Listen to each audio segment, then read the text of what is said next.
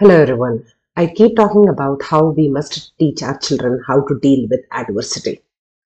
We can shower them with unconditional love, absolutely. But we also have to give them a framework within which they can operate. Because, you know, I always tell my parents, don't rescue until it is life or death. What do I mean by that? It is the only way that we can ensure our children can build their own adversity muscle because if we keep rescuing them over and over again for small things, when they are under our guidance, then they will never be able to figure out things on their own when the stakes are high. You know, a lot of children, once they go into college, they're not able to figure out life on their own because they have been living in this bubble of protection and safety and constant guidance. So let's talk about how to empower kids and what we can do as parents and as societies to build resilient children. We have to tell our children that there is a personal growth factor that each one of us can aspire for. You know, the hashtag better than yesterday. Because we have to think about how to sustain life and everything that it throws at us.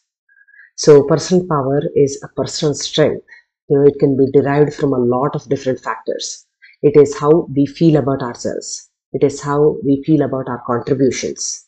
It is our own guiding map based on our value system. What makes up our character. All these things are the ones that we have to teach our children, not rescuing them after the fact.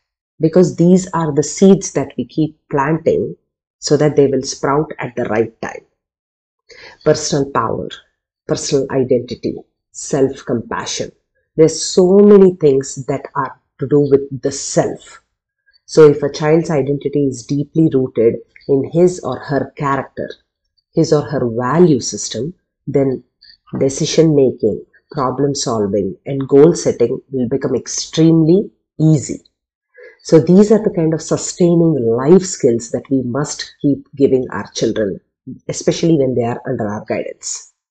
You know, in the digital age right now, we are raising computational thinkers because without computational thinking, without teaching our children how to handle machines that are at their hands, we are not going to be able to raise ethical, honest consumers.